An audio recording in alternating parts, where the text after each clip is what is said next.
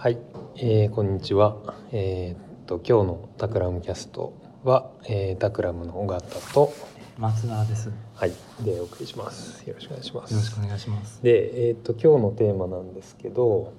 えーっと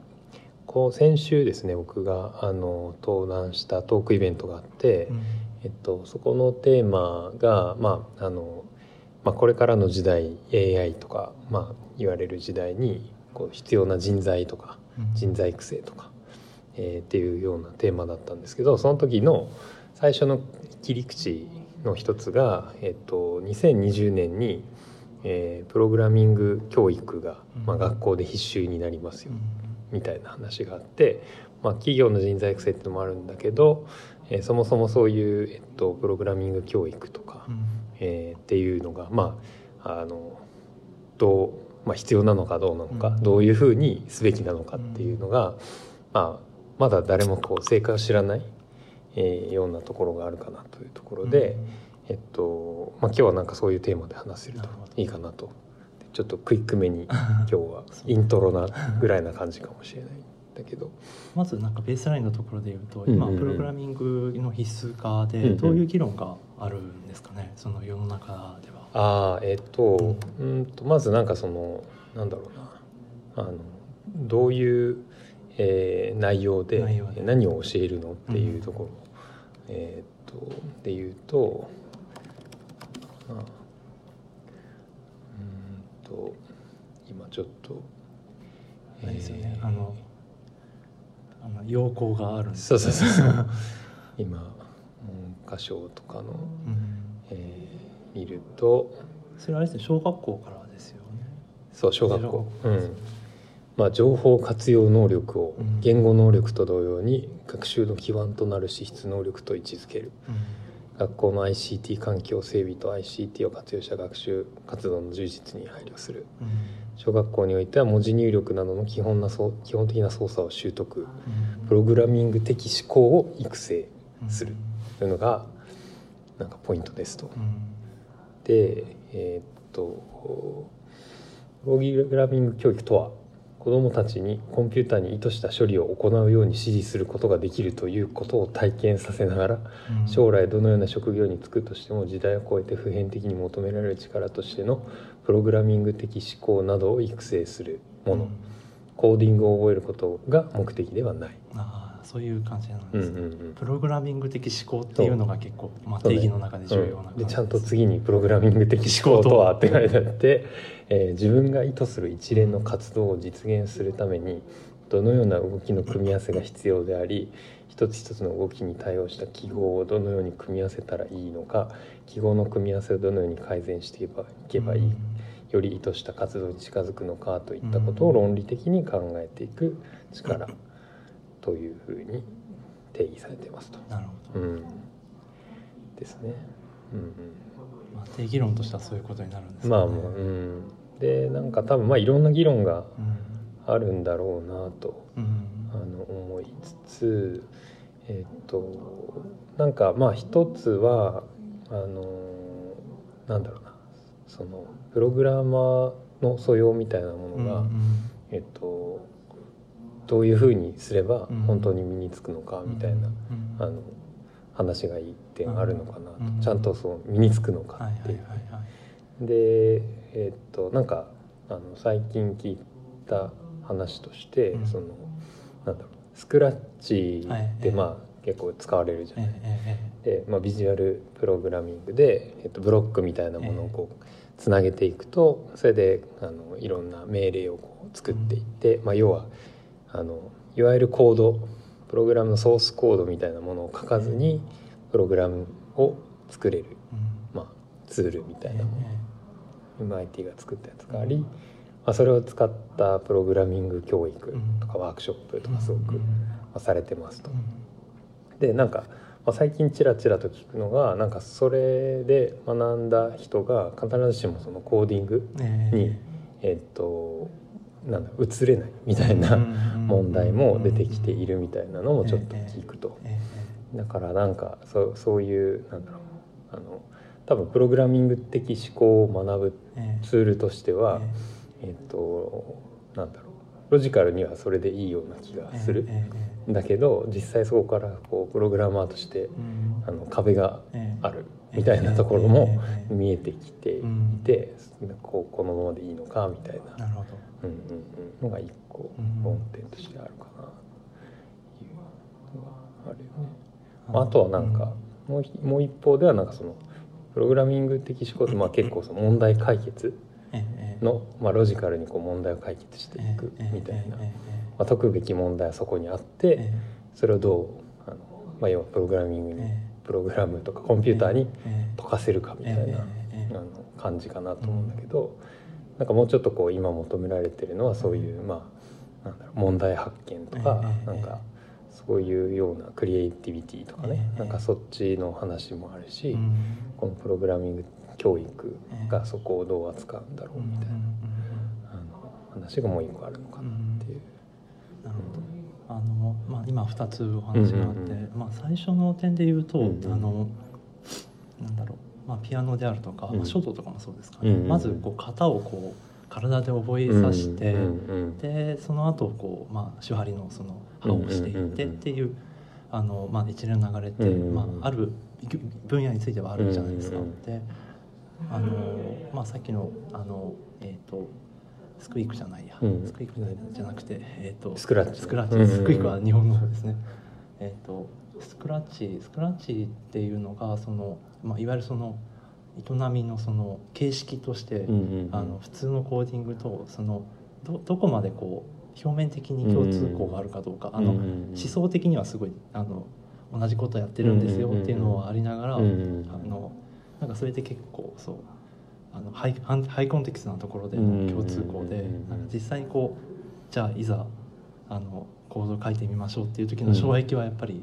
ある程度その型を学んでる人よりは高いだろうなというふうには思いますね。まあ、そこ、うん、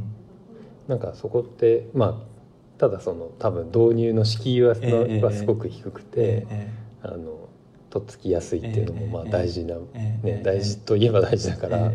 そこは結構なんかまあどっちもどっちを取るかというか、うん。まあなんかその間があってもいいですよね。うん。つまりこう、あのなんかスクラッチみたいなそのこうフルフルフルでパッケージ化されて、うんまああのいわゆるコードを書かないでいいっていう環境もあるし、うん。まあどんなエラーでもある程度許容してリアルタイムに出力が出るただテキストベースっていう環境もあるじゃないですか。Processing。Processing みたいな。うんまあなんかそこへの移動がうまいことできればいいんですけどね。やっぱりなんか一番重要なのってこう自分がやったことが即座にあの結果として出るかどうかっていうところが、あの面白さに関わってくるかなと、うんうん。翔太自体はなんかこう、え興味を持ったきっかけみたいな。興味を持ったきっかけですか？えっ、と。幼少期に。幼少期からやってる幼少期に。幼少期に。あのやっぱりまあ目に見えるものが出てくると面白くて、うん。あの僕は昔は一番最初は多分あの MP3 プレイヤーのスキンとかを作ってた一番最初なんですけど、うんうんうん。やっぱりこう自分がやったやったことがこう、はいはいはいあのインターフェースとしてこう出てくるっていうのはすごい面白いですよね。じゃあどっちかというと最初はなんだろうそのいわゆるプログラミングではなくて、うんうん。そういうこうあのそうですね。プログラムのスキンを作るところから。あの入って一番最初はあれですね。OS のリソースをいじってあー OS の見た目を変えたりとかっていうのが一番最初ですね。ね。そうそう。Windows を Mac 風にするとか風にするとかそうなんかそういうカレードスコープあたりとかをやはいはいはいはいったりとかっていう。っていうのがまあ一個あるかなと思いますけど。うん。で、まあ、もう一個のなんていうんですかねメンタリあのプログラミング的思考みたいなところで言うと、うんうんうんまあ、さっきちょっと話してたんですけど、うん。この前あのタクラムのインターンの人がうん。あの卒業した時に、うんまあ、タクラムはあの毎回インターンが卒業するために本を贈呈してるんですけど、うん。あの僕からあのポール・グレアムの「ハッカーの画家」っていう本を、えー、と送りました。うん僕もな、うん大学の時に読んだやつなので、うんもうだいぶ忘れてるんですけど、あのまあ、そこで結構ハッカーっていう、あの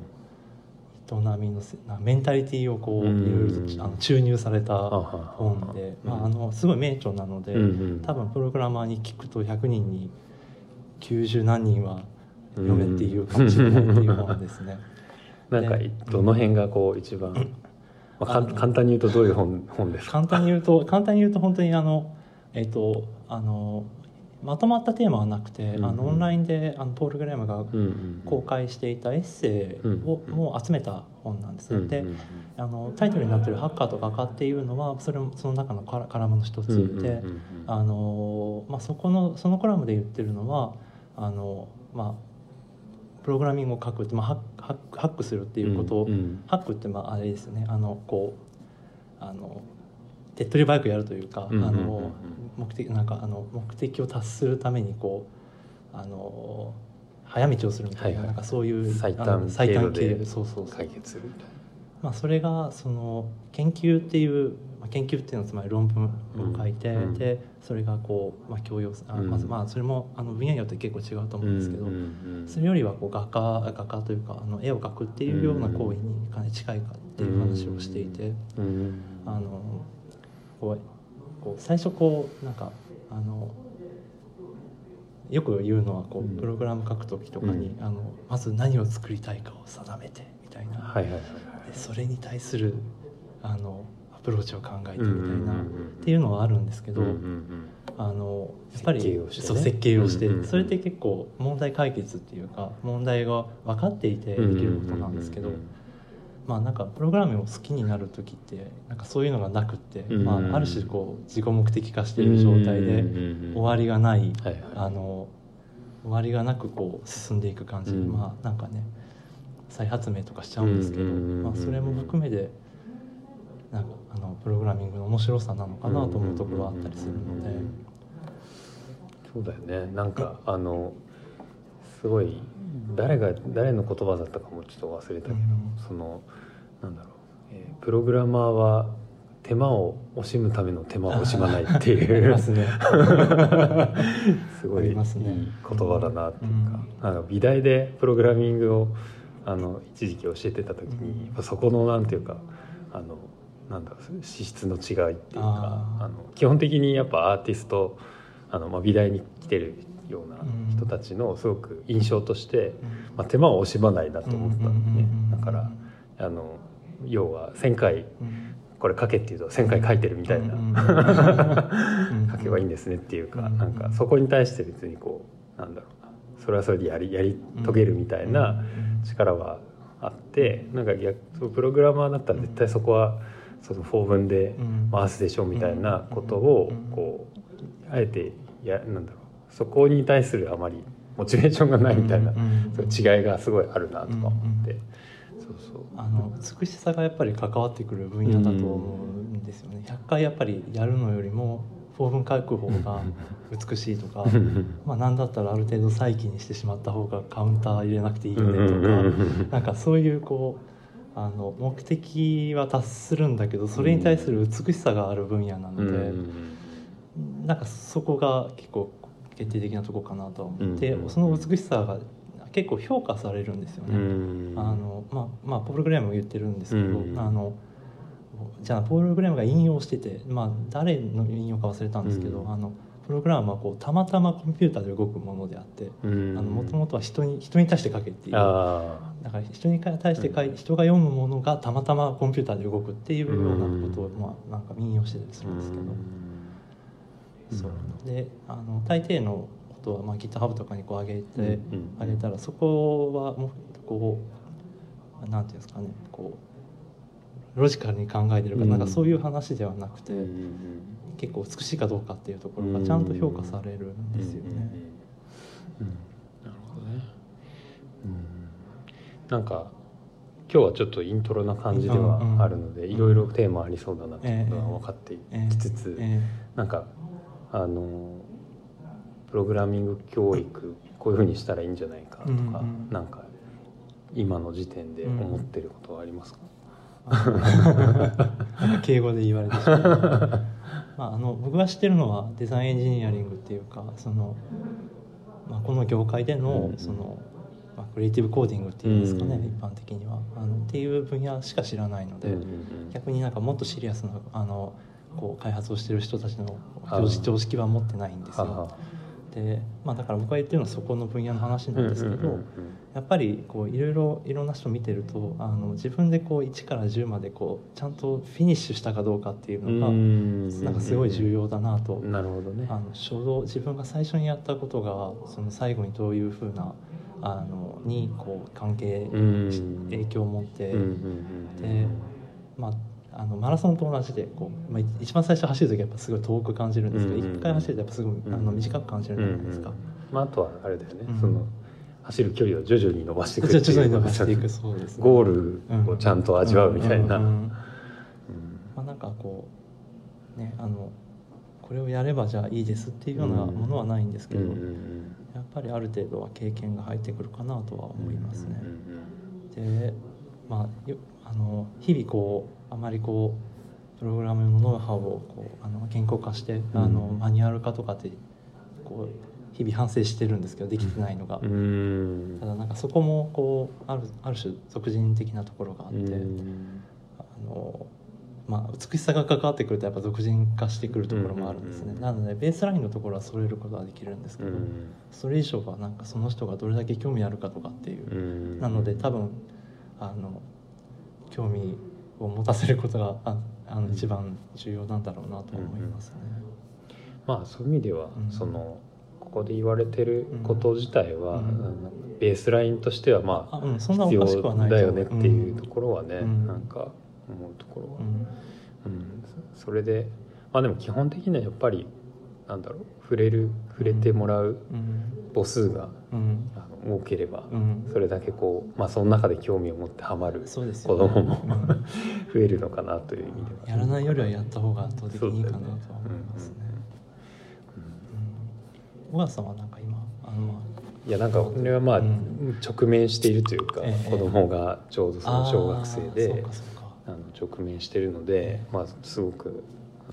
の考えるテーマだなとは思いながら、まあ、全然答えはないけど、やっぱなんかそのモチベーションをどう作っていくのかみたいなのはやっぱすごいあるなと思っていて、あのあのすごい具体的な話で言うと今うちの子供たちは「マインクラフト」ってゲームにハマっていて。なんかその上で動くプログラミング環境っていうのがあるね,、まあ、それの本とかいろいろ出てるんだけど、なんかそれはすごくやっぱ食いついてこう、まああのある程度促しはまあもちろん必要なんだけど、やり始めると結構ややって、それも同じようにこうあのブロブロックを使ってこう、なんだろう。その、えー、マインクラフトの世界の中にロボットみたいなやつを置いて、そいつをプログラミングして、自分が掘ったり、あのブロック積んだりするんじゃなくて。そいつに積ませると。っていうのをやるような感じになっていてそれはまあ結構その、まあ、本人、まあ、マインクラフトにハマってるっていうベースがあるからだけどすごいなんかこうあのなんだろう溝をさなんか延々こう、あの掘り続けてくれるとか、なんか階段をもうなんだその法文みたいので、あの10を100にすれば100段の階段が、あのそこを変えるだけでこうできるよみたいなのはすごいなんかこう多分あの達成感としてこうすごい武器を得たっていう感じがあるんだろうなと思ってなんかそうそれはすごいいいきっかけにはなったなとか思う、大丈夫じゃないですか。あのまああと10年後20年後でおそらく文章でこう、まあ、今ってコーディングって文章を書くことになっちゃってるんですけど、そうじゃなくなってる可能性の方がすごい多いこと多くてまあバッチバッチ式のとか、それこそマインクラフト積んでるのが仕事になるかもしれないので 本当にそうなんですよね。そうそうちょっとそこもあのすごく話したいテーマなので,、まあ、今日はイントロとしつつ、まあ、今のプログラミングってこういうそのね、まさにここに書いてあるこう動きなんか記号を使ってそれを組み合わせて、えなんかプログラムっていうものをこうロジックを組んでいくっていう形になっているけれどもこれからの、まあ、それこそ AI とかディープラーニングとかが入ってきたらディープラーニングのプログラミングの仕方というかもうプログラミングと言わないかもしれないんだけどなんかそれも全然違うだろうしなんかそこがどうなるパラダイムシフトみたいなのが起きるのかみたいな話を。ちょっと次回またやれたらいいかな。そうですね。いつになるか。で、やりましょう、はい、なんか第1回シリーズがなんか多い気がするけど。だいぶ積まれてきました、ね、第2回はぜひやりましょうという感じで、はい、はい、じゃあちょっと今日はこんな感じですが。はい、はい、えーと、タクラムの尾形と。タクラムの松田でした。はい。えーと、またこのテーマまたコメントある人も多いと思うので、えー、ぜひ興味のある方は「ハッシュタグタクラムキャスト」でいろいろご意見いただければそれも反映して第2回をやりたいと思います。はい、じゃあ今日はありがとうございます。ありがとうございました。